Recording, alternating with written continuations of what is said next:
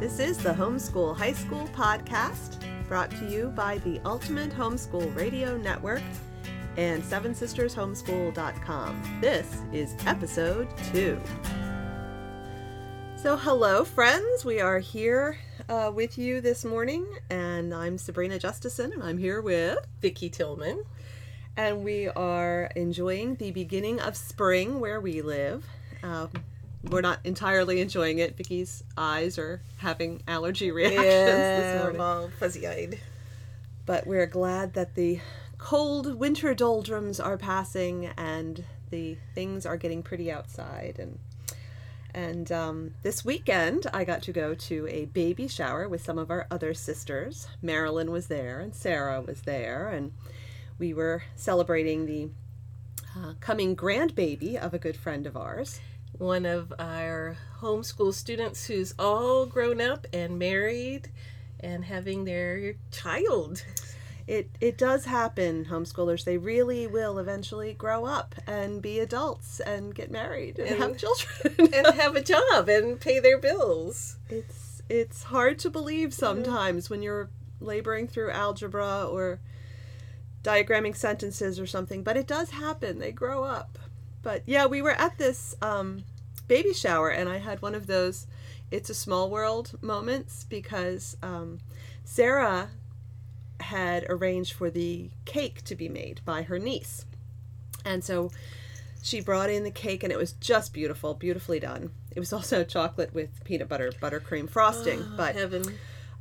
Yeah. So we were all oohing and eyeing over the cake, and Sarah says, "Oh, Sabrina, this is my niece, Katie, who made the cake." And I said, "Hi, Katie. It's so nice to meet you." She said, "Yeah, I actually know you. I babysat your kids when they were toddlers." And I said, "Well, you must have done a good job because they grew up very nicely." "I'm sorry, I didn't remember you." We had been in a little ladies' Bible study when my kids were itty-bitty, and apparently Katie had been our babysitter, and after 20 years, for some reason, I didn't recognize her. Go figure. So does that mean now that our kids are growing up, that our brains are growing old? I am afraid that's true. But it was fun. It was fun to see all the gifts that were given to the baby on the way, and I was amazed at how toys almost play by themselves now. Some of the things that were opened were, I thought, wow, it's amazing. It's like, it's just a lot more than stuff from just a few years ago, even. Fun for us adults. Yeah, definitely. Oh, and it was so nice. They had, instead of people bringing a card with their gift, they had asked that we bring a book to start building baby's library and put a little inscription in the book. And that hasn't changed at all. That was the same wonderful titles that my kids read and your kids read, and just beautiful, wonderful classics. We had Peter Rabbit, and we had Eric Carle, and we had, I'm drawing a blank, Pooh, Winnie the Pooh. How could I forget Pooh? So yeah, wonderful things were being opened, and I thought, oh, those were all on my shelf too. They never grow old. In fact, you never outgrow A.A. Milne and Winnie the Pooh. Just this week I was writing a post on our favorites that we were doing for read-alouds, and we reread Winnie the Pooh with the high schoolers because Milne has all these asides that he throws in there. So as an adult, you can go back in and analyze like an adult. Right. So teenagers can look back and watch the fun that Milne was having with Winnie the Pooh. So you'd never outgrow Pooh. Never. Never. Isn't that true of a lot of the best children's books? Is there's then a whole extra layer there that's going right over the heads of the little ones that we get to, like Narnia. You have to read Narnia again in high school. Again. And then you have to read it again. And again. Every few years for the rest of your life, because it's just that good. And I keep reading it even if my kids aren't around. I'm afraid I do the same. All right. Well, what are we talking about today? We're talking about 5 ways to have fun while you're doing high school. because you don't want to have a terrible time. You don't want to be terrified when you're having homeschool high school. They need to be fun years as well as challenging years. But before we go on, we should mention a giveaway. Oh, because that's fun. Giveaways are fun. Mm-hmm. Yes. Okay, so here's what we're giving away.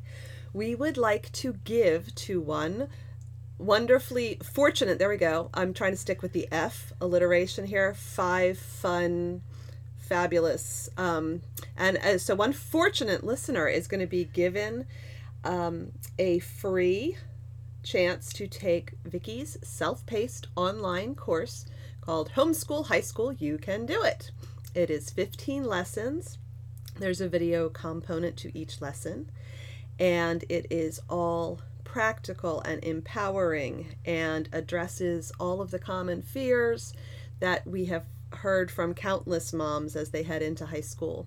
And it will do wonderful things for you. And this would normally cost $35 on our website, but one fortuitous, fortunate, fabulous, fun friend is going to get it for free. And Seven Sister Marilyn is cringing now because she doesn't like alliteration, and Vicki and I automatically alliterate. See that? Automatic alliteration. Oh my. So what do people need to do? They need to hop over to the Homeschool High School Podcast Facebook page and like the page and make a little comment so we know who you are. And then one lucky person will be so fortunate as to get the course for free. And we will draw that winner by what date? We didn't choose a date. So we're going to choose one now. How about April 15th? April 15th. That would be a good, free, fun, fabulous thing to have happen on tax day. So yes, so we will choose that winner by April 15th, 2016. And again, you want to go to the Facebook page for the Homeschool High School Podcast. Right. And you want to like our page and leave a little comment there telling us that you like homeschooling high school and you like listening to the podcast and you would like to win this free course. All right, so we're talking about high school and keeping it fun while it's challenging. Vicki has the many years of experience as academic advisor for many, many families in our local community of homeschoolers. And so she has gotten to witness lots of the challenge part and lots of the fear and stress that can come along with homeschooling high school for many families. So it is near and dear to her heart to encourage families to not feed that fear and not just live in that place of constant challenge and stretch and push, but to also weave lots of fun through the high school years. So why don't you tell us some of the ways that we can keep it fun? So let's go through a few things that we've done that are fun with our kids. So one of the important things to remember is that with teenagers, cheesy is just fine. So it's fine to have fun being cheesy. So one of the things that we have done is occasionally have cheesy events. Mm-hmm. So one of the things we did with our high schoolers is one set of our kids got into cinematography. Mm-hmm. And of course, we knew nothing about cinematography at that time. So we would go down to the library and check out, filmmaking for dummies and come up with projects for the kids together and made a little cinematography club with various numbers of kids according to the month. And we would have projects for the kids to do, based on like Bible themes or I don't even remember all the things they did. Wow, I don't either. But they did ridiculous little short films and share them with each other. And then periodically, once or twice a year, we would have we called them the TOGGY Awards. It was our equivalent of the Oscars. We figured these were budding filmmakers and they should have the chance to walk the red carpet and show their films on the big screen. The big screen was the projector at one of the local churches that let us borrow their sanctuary for the night. But we showed them on the big screen and everyone dressed up and we took red carpet pictures and made popcorn and had little figurines that we had made out of, like, those Zoo Pals cups, the disposable cups that looked like little zoo animals, and we filled them with chocolate, and those were their little figurines that they would win. And it was incredibly cheesy. Mm-hmm. I mean, just unapologetically cheesy. But you know what? They loved it. Yeah. They absolutely ate it up. So what we learned out of that is that anything worth doing is worth doing poorly. And so we could just have fun with the kids, and they learned not to take themselves too seriously. Right. And they will never forget the Toggie Awards. That's right. That's right. And we have the photographic evidence that we can hold over their heads down the road too, if some of them go on to really be successful in the filmmaking world and they walk a real red carpet, we can bring back the Toggies. So yeah. Okay, what about field trips? I seem to recall an awful lot of field trips in high school. You know, the Seven Sisters, we've been very blessed to do a lot of co-oping and group classes together. So particularly our co-op, we did a lot of field trips. Golly, about once a quarter we would do. A big one, yeah. Yeah. And so we did like trips to Gettysburg because we live about an hour away from there. So we had local field trips, and that was a good trip because we spent time getting ready for that. And one of the things we did was have a simulation of the Underground Railroad. That's right. So we had the kids make, you know, they studied the Underground Railroad, and they made those little quilts that the slaves would use to mark paths and where safe houses would be. And the kids had to, almost like geocaching, had to go. They were the slaves running away, and they had to follow the quilts. And I was the person on the other side of the river, which they literally had to cross a little river, to tell them whether the slave laws had changed and they had to go back and be slaves again, or whether they could stay in freedom. So I had the easy job, but the terrifying job was Marilyn, who could run really fast. Like, she's our seven sister who could outrun any of the kids any time. And she was the slave catcher.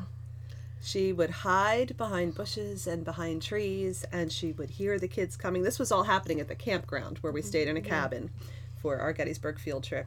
And she would jump out and come running at them, and they screamed like babies. Yes, even the boys screamed and ran away from Marilyn. They would lose their shoes. They would fall in the river.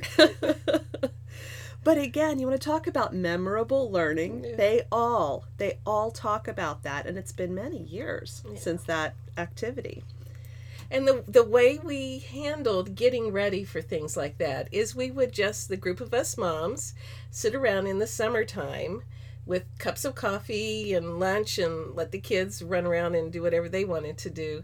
And we would just brainstorm ridiculously goofy ideas because cheesy's good. That's right. Cheesy is good. And you know, teenagers think that their moms are cheesy and dorky anyway, so you might as well just feed into it. All right, so field trips. There were field trips that were much more straight-laced than the Gettysburg, much more academic and challenging and arranged for us more by someone else. That still, we made fun. We had a chemistry class that someone had arranged for a trip to a wastewater treatment facility. Yes, indeed. And the morning of the trip, when it was cold and rainy outside, someone suddenly said, "Oh, I'm not sure we told the kids, but this is an outdoor thing. They're going to be touring." We thought they were going to be inside a plant. No, it was an outdoor big, and the weather was terrible. So we were all phone tree, you know, calling everyone, dress the kids warmly, bring an umbrella, whatever. And they walked on this field trip, and they all came home discussing the stench. It was the stinkiest field trip of all time. And yes, they learned stuff about industrial chemistry, but it was really amusing at our house because one of my sons was on the stinky field trip, and he came home complaining about it. And my husband was quick to inform him that he worked in a wastewater treatment facility for about 6 years, and he had no pity for them at all for their stinky field trip, because if it were not for industrial chemistry dudes like himself, our whole world would smell like the stinky waste treatment facility. So there was some good life learning and respect for careers that came out of that field trip as well. And so kids learn in a boring or stinky field trip that life is full of variety.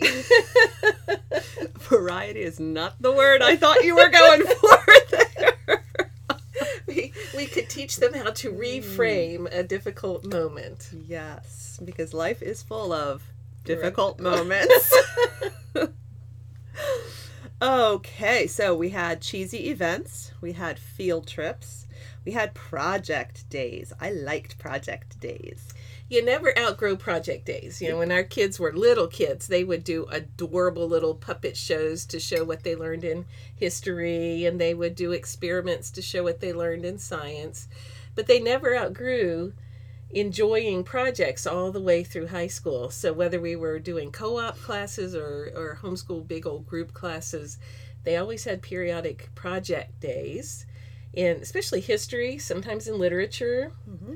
So the history made it fun.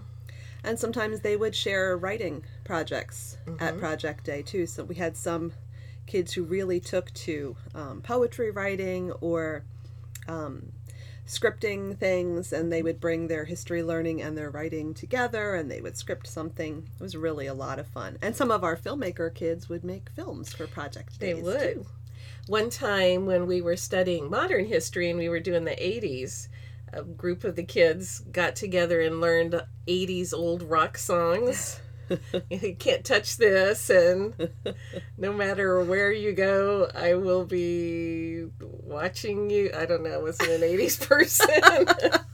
But, so they were dressed in their t-shirts and black eyeliner. Oh my gosh. So we still have pictures to blackmail them with that. That was something else. That was good stuff. They had the guitars and the singers and the whole thing. Yep. Yeah, project days also always included wonderful food. Mm-hmm. Because the truth is people form relationships over a meal. And that was one thing that we learned from co-oping, is that lunchtime was super important for the moms to have lunch together, and for the kids to have lunch together. And that's where some of our best friendships formed, over having a meal with other homeschoolers. So project days always included food on some sort of theme. So if it was countries, we would have food from that era. If it was different like time periods, what the hip foods were then. So we've eaten a lot of strange foreign foods, at least to us Americans. We have. Yeah, and occasionally the kids would prepare a dish together on project day. That was some special something. We did a sushi making party once for our kids when they were studying that area of the world in geography. And none of them really cared for the sushi very much, but they thought it was a lot of fun to make it. So. Yeah, project days are a wonderful thing. So cheesy events, field trips, project days, and writing, because every teen thinks that writing is fun, right? No. But really, kids are going to use writing their whole lives, and they may as well have some fun with it, so that every time they think about writing, their whole soul doesn't go, oh my goodness, and just shut down and rebel.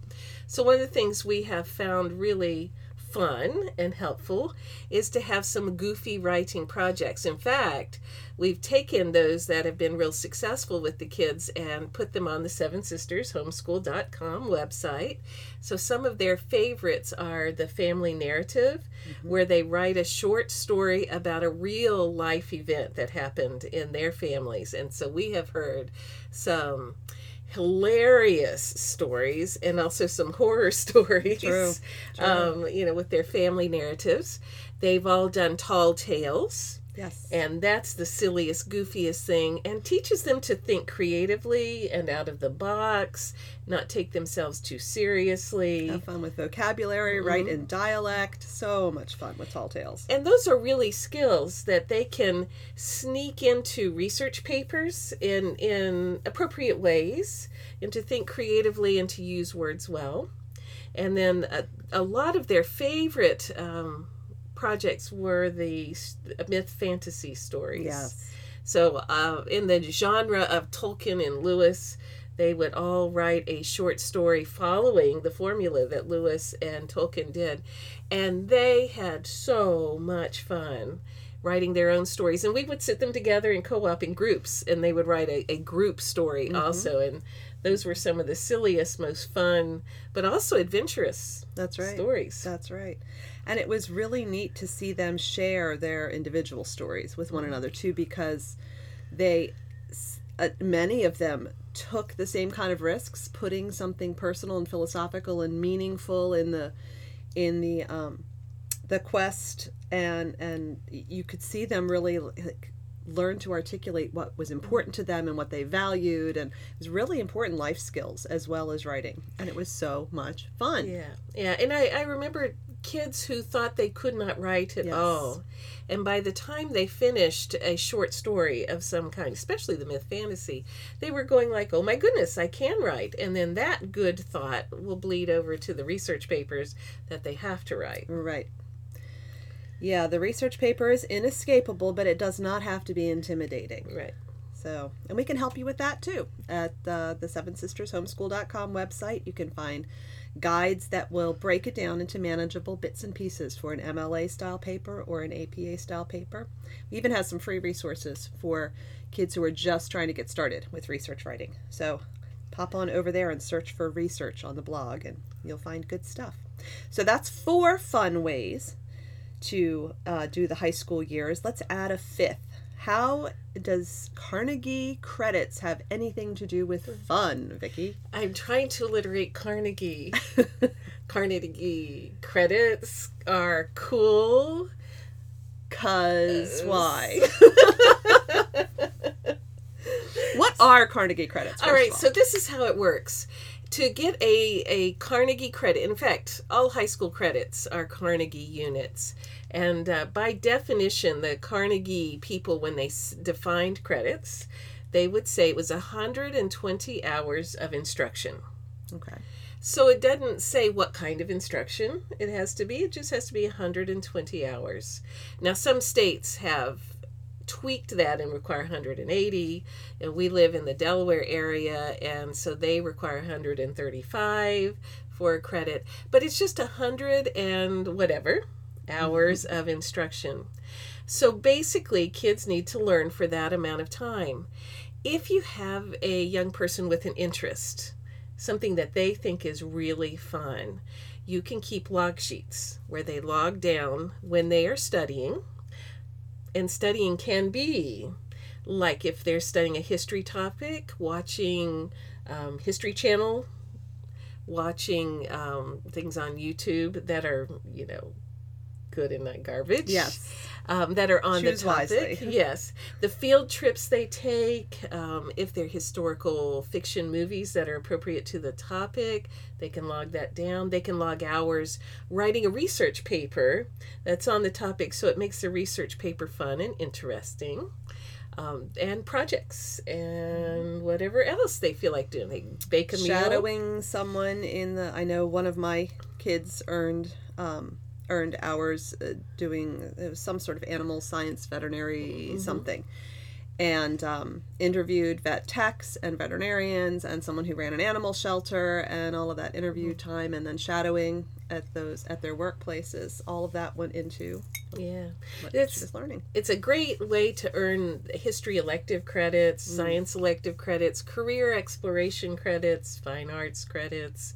So all the things that don't absolutely require a textbook. And the only part that is not fun about earning Carnegie credits for your high school transcript is the unbendable rule that if you don't log it, it didn't happen. Absolutely. So they must write it down on the log sheet. And that's the only thing that's like, pulling teeth sometimes is to get them to remember to log those hours. Have you done your log sheets? So we would tape log sheets up by the computer and on the refrigerator, especially phys ed. They'd go outside and mow the lawn and come in and log hours for phys ed because the log was right on the fridge. They had to pass by. So, yes. But, you know, life is that way. That's true. If we don't write our case notes, like I'm a counselor, if we don't write case notes, it didn't happen. Mm-hmm. So there's a lot of things that and if you don't people write in it, my house don't write it down on the grocery list, I am not responsible for buying it when I go to the store. Indeed. So important life skills. So Carnegie credits are cool and practical. That doesn't alliterate.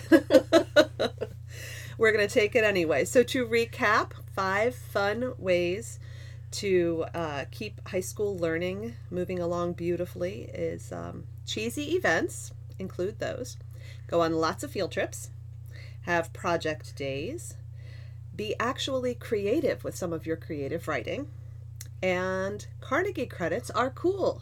Indeed.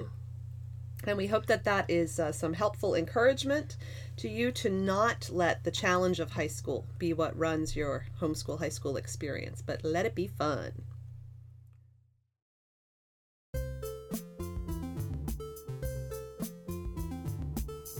And now for a little homeschool trivia brought to you by VickiTillmanCoaching.com. Did you know that the U.S. Department of Education periodically counts the number of students in the United States? So in the year 2011-2012, the U.S. Department of Education counted over 2 million homeschoolers in the United States. That's a lot of kids. And of that, there were 341,000 homeschool high schoolers that they counted. You know, some areas may be underreported, so the number is probably higher than that. That's a lot of homeschool high schoolers, which means we're a force to be reckoned with. It also means a lot of homeschool high schoolers who are ready to do some career coaching. So if you end up with a high schooler who wants some guidance, either face-to-face or over Skype, contact me at VickiTillmanCoaching.com and we can help your kid out. We have a coupon code for our podcast listeners, and if you enter this coupon code at checkout in our bookstore at SevenSistersHomeschool.com, you can take 50% off of any one item. You have to have only one item in your shopping cart at the time that you check out, or the coupon code does not work correctly. So choose your item wisely, because you get one chance, and you want to enter this coupon code at checkout. Podcast with a capital P, podcast 16. That's capital P O D C A S T 16. Podcast 16. And then after you enter the coupon code, be sure to hit the update button that's right next to that field so that your shopping cart will take 50% off of your one item and you can check out for cheap.